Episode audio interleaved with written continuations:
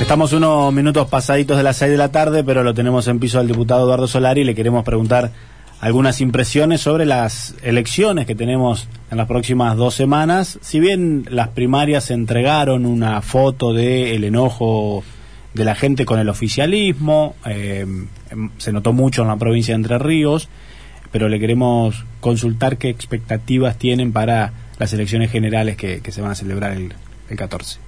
Todas son muy buenas las expectativas, la verdad que todos los datos que tenemos y todas las actividades que estamos haciendo, ahora dentro de un rato hacemos un acto en la seccional 2 en calle Don Bosco, la seccional 12 del radicalismo, recordando el 30 de octubre, ¿no? Del 83 y un entusiasmo muy muy muy importante, muy importante. Creo que según los datos que tenemos y por los comentarios vamos a ganar más fácil, más lejos el 14 de noviembre de lo que fue el 12 de septiembre, sobre todo en Entre Ríos, en todo el país. Y bueno, creo que obedece fundamentalmente a que la respuesta del gobierno después de tremenda derrota electoral fue eh, peleas internas. Esta fue la única respuesta, ¿no? Hacen un mea culpa en el radicalismo de que no haya candidatos radicales encabezando la lista y de que no haya representantes de Paraná, por ejemplo, en la lista de Juntos por Entre Ríos. No, yo creo que no. Es decir, eh, creo que no, no, no, no se hace, porque junto por Entre Ríos ya es una confluencia consolidada, y en ambas listas el 12 de septiembre había radicales, pro, etcétera, etcétera, ¿no? Esto de quién encabeza, ¿no? Es secundario. Finalmente, finalmente van a entrar dos radicales y uno del PRO, si vamos al caso, ¿no? Sí, entrega un mensaje para el 2023. El Frigerio parece correr con alguna ventaja en la oposición con respecto a otros dirigentes radicales. Pero así son las alianzas, Sebastián. Así son las alianzas. Y finalmente son, es la gente la que votan las pasos, cómo quiere que se conformen las listas. Acá hay que respetarnos para consolidar la alianza como se viene consolidando del 2015 en adelante. La verdad que no ha sido... El 2015 se ganó y entonces la consolidación de la alianza en el gobierno era previsible, pero en el 2019 ganamos también muy bien en el 2017 y se consolidó aún más, pero en el 2019 después de la derrota podríamos correr el riesgo de una división o de una dispersión de Juntos por el Cambio. Y sin embargo se consolidó. Yo creo que vamos por un muy buen camino e insisto, las, las listas en definitiva las terminan conformando la gente con su voto en las pasos y hay que respetar la decisión de la gente. Em, le voy a preguntar por 2023, aunque usted me diga que falta bastante, pero eh, a nivel nacional ya se está hablando de que el radicalismo quiere tomar, tener otro protagonismo en, el, en lo que sea Juntos por el Cambio o, como se llame la, la, alianza en ese momento. Eh, y en la provincia da la impresión de que la figura de Frigerio ya va, va, va tomando una preponderancia este, importante. ¿Se está charlando eso? ¿El radicalismo está charlando en la provincia asumir otro rol dentro de la alianza? Se, charla de todo. Ahora falta mucho tiempo. No quiero caer en el lugar común, pero es cierto, falta mucho tiempo. Por empezar, dentro de dos semanas tenemos una elección que es fundamental.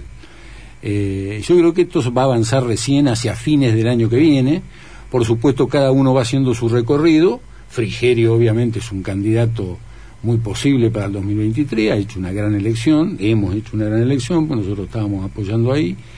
Eh, pero falta mucho. Puede haber mm, candidatos radicales, por supuesto, y puede haber más de uno inclusive, puede haber más de un candidato que no sea ni del PRO ni radical en la provincia de Entre Ríos, porque hay, eh, sectores que acompañan que no son del PRO ni radicales, así pasa en todo el país y así, todas las provincias. Así que lo importante para nosotros es consolidar la unidad de Junto por el Cambio, y eso lo vamos a conseguir. Solari, usted, perdón, Juan Cruz, usted viene del barisquismo, fue funcionario de Sergio Barisco. ¿Qué le pareció la, la, decisión de Lucía Barisco de ir por afuera en estas elecciones con fuertes críticas hacia Frigerio? No, no la comparto. Pero la verdad que no, no merece, no, no, no, no, no, hay más comentarios que eso. No comparto esa posición. El barisquismo ha tomado como distintos caminos. Algunos dirigentes están muy cerca de, de Manuel Gainza, otros están sí, bueno, yo, yo nunca fui, yo siempre, toda mi vida fui amigo de Sergio Barisco, porque militamos juntos además de, los años 80. Eh, yo antes, era, soy mayor que él, así que del año 75 que milito en el partido. Y a Sergio lo conocí en el año 80.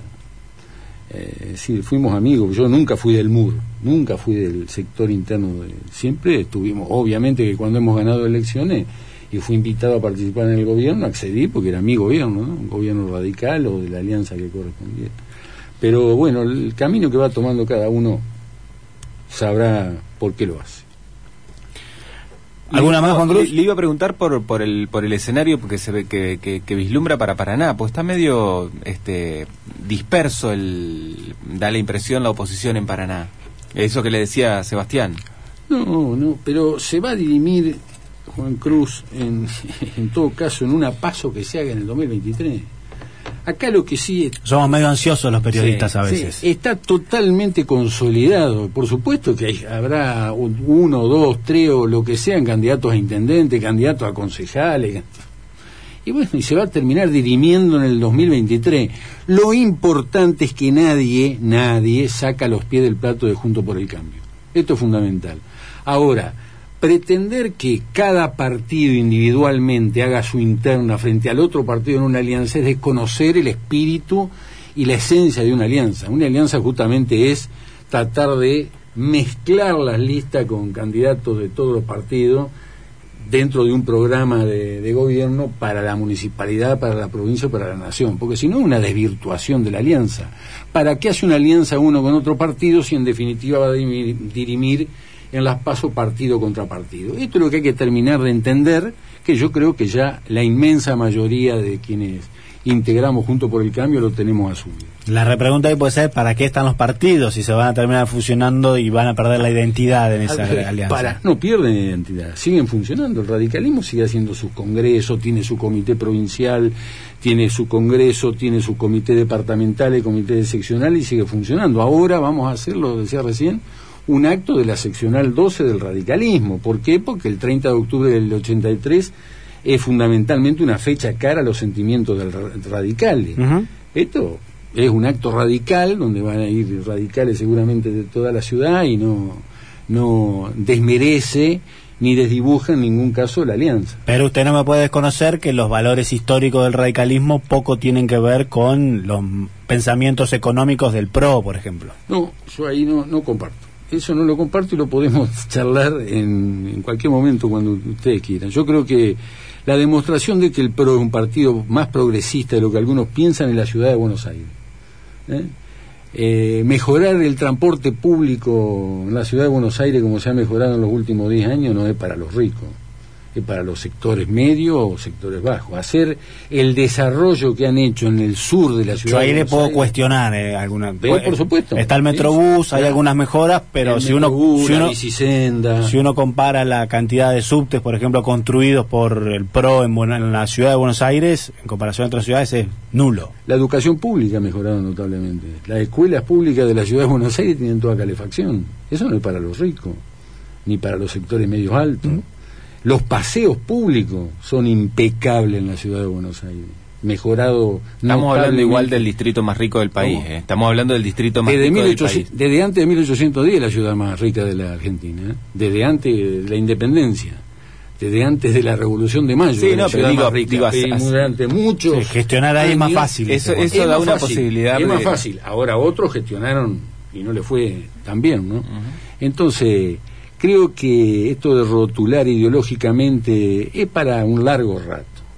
Yo creo que robarle al Estado, por ejemplo, como han sido muchos eh, dirigentes kirchneristas en los últimos años, el que le roba al Estado le está robando a los pobres.